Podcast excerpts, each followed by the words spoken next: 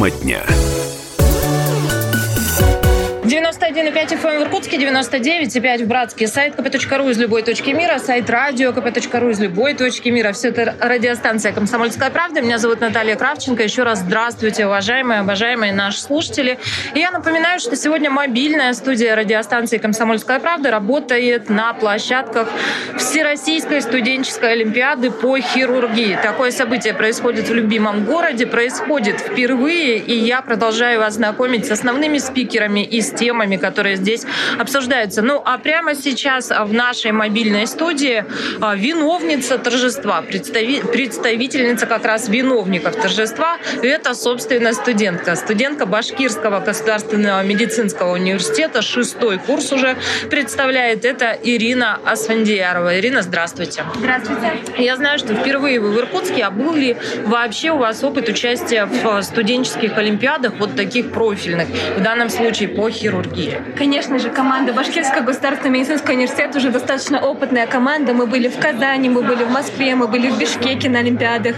Мы постоянно участвуем в различных мероприятиях. Конечно же, рады были приехать сюда к вам. А какие чаяния и ожидания? То есть какие у вас надежды? А, с чем вы впервые в Иркутск, впервые на Байкал? Вот сейчас все только начинается, впереди три дня работы. Вот какие у вас надежды? На самом деле Иркутск уже поражает нас своей организацией. Мы нигде прежде не встречали такую а, подготовленную команду волонтеров, организаторов. У нас никогда не брали радиоинтервью.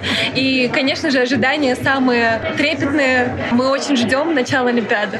Организаторы как раз заявляют, что все будет достаточно... Ну, хотя вот вы меня поправьте, у вас большой опыт участия в таких мероприятиях, но организаторы говорят, что все будет достаточно нетривиально, а, что здесь мне достаточно тяжело оперировать и такими терминами, да, на органах животных будут будут студенты демонстрировать, а не на фруктах, а муляжах, да? Вот как бы вы прокомментировали те задания, которые предстоит выполнять участникам Олимпиады? На самом деле конкурсы, которые представлены здесь в Иркутске, они очень интересные. Действительно, они будут выполняться на а, кадаверных материалах. Это именно что материалы это животных, то есть подобие человеческих. Но э, именно то, что разрешено в пределах нашего закона, именно это животные модели какие-либо.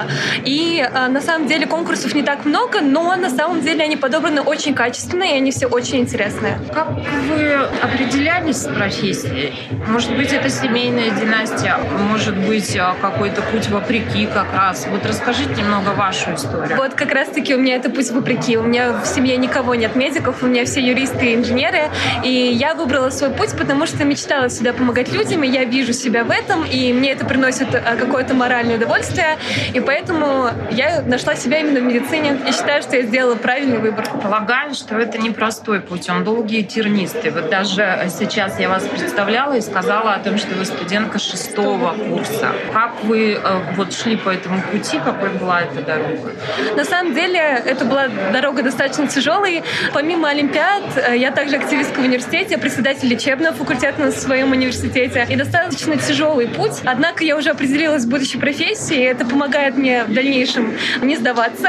То, что я уже точно знаю, куда пойду, точно знаю свой путь, у меня точно поставлен поставленные мечты и цели. И я считаю, что если так будет и дальше, то все будет только замечательно. Так а вот делитесь как раз своими мечтами и целями. Знаете, это очень здорово, что вы точно знаете, чего вы хотите. Потому что вот одна наша соведущая, она часто использует такую поговорку.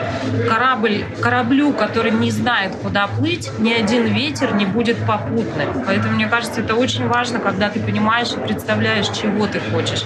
Делитесь. Если все это не военная тайна, рассказывайте. Я же хочу стать врачом-онкологом онкологом, а именно химиотерапевтом. Я уже работаю в этом отделении больше трех лет и вижу себя в будущем именно онкологом-химиотерапевтом. Буду помогать людям с онкологическими заболеваниями. Крайне тяжелая профессия, но а, я не вижу себя в других. Как вам кажется, сегодня престиж профессии возвращается? Мы знаем о том, что были достаточно тяжелые времена, когда некогда уважаемая профессия учителя и врача потеряла вот, ну, какой-то былой статус. Как вам кажется на сегодня, как обстоят дела? А, на самом деле мы сейчас получаем огромную поддержку как от университета, так и от государства в целом. Есть куча государственных программ, куча э, компенсаций различных, э, добавки к зарплатам. И я считаю, что мы только набираем обороты в поддержке медицинской службы на данный период э, нашего становления.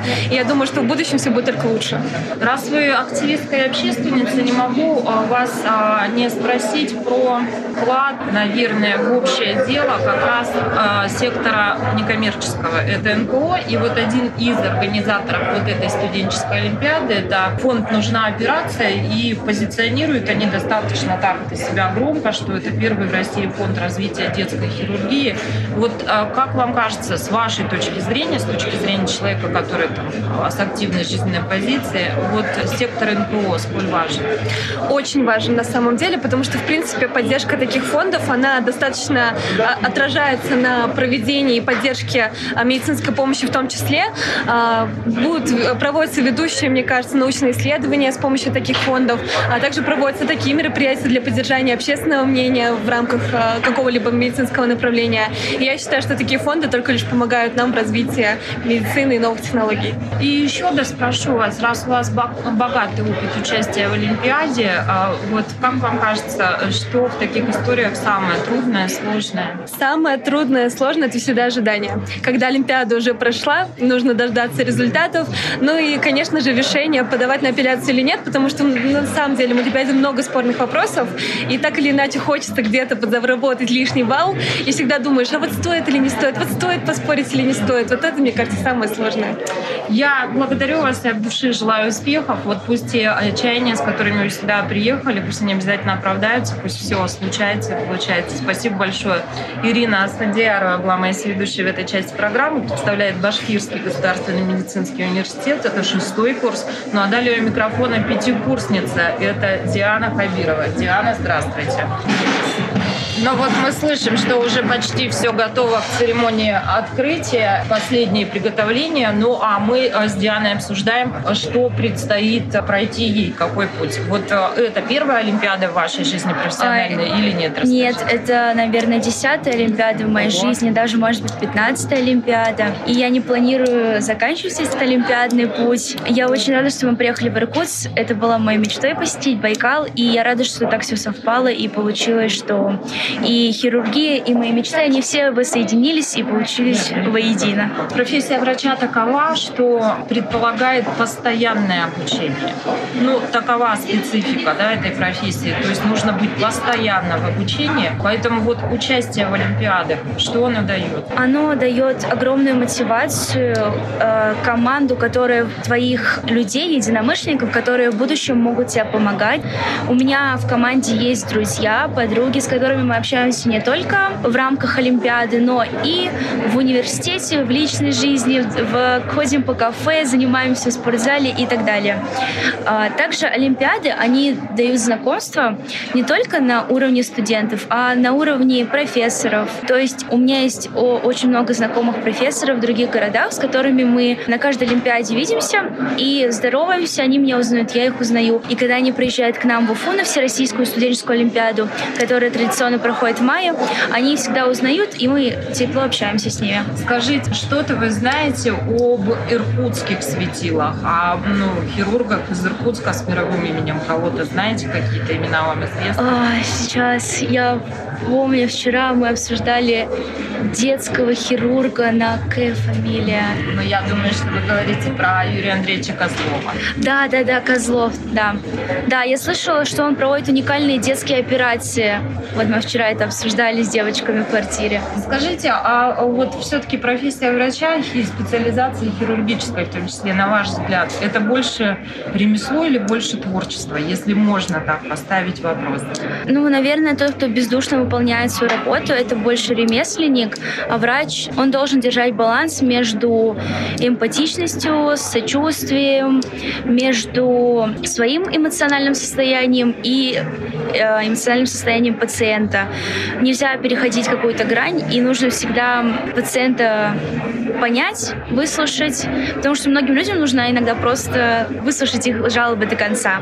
В любом случае, слово, оно тоже лечит. Ну, раз у нас такой с вами девчачий, наверное, разговор получился, мы ну, про эмпатию, про эмоции говорим, то спрошу вас, задам вам тоже, наверное, девчачий вопрос. Может ли быть хорошим врачом плохой человек? Как на ваш взгляд? А, наверное, может, потому что, возможно, он хороший клиницист, и, в принципе, да, возможно, на него будет чуть больше жалоб от пациентов о том, что он немножко грубоват и так далее. Но он будет хорошо ставить диагнозы, смотреть какие-то, узнавать редкие патологии, которые, может быть, не знает какой-нибудь рядовой врач, который не особо интересуется этим.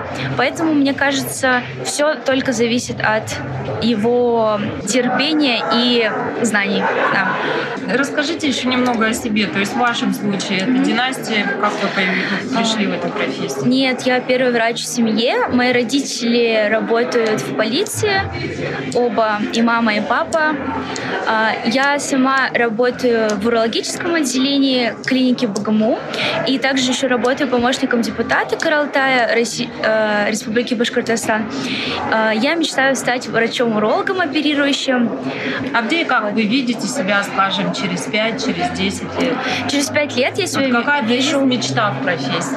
Да, я себя вижу кандидатом медицинских наук, э, врач-уролог оперирующий, работающий либо в Уфе, либо в Москве.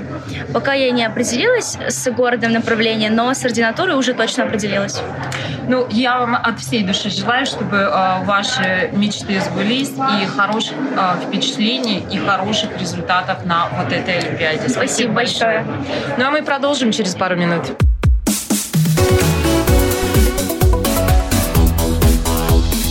Тема дня.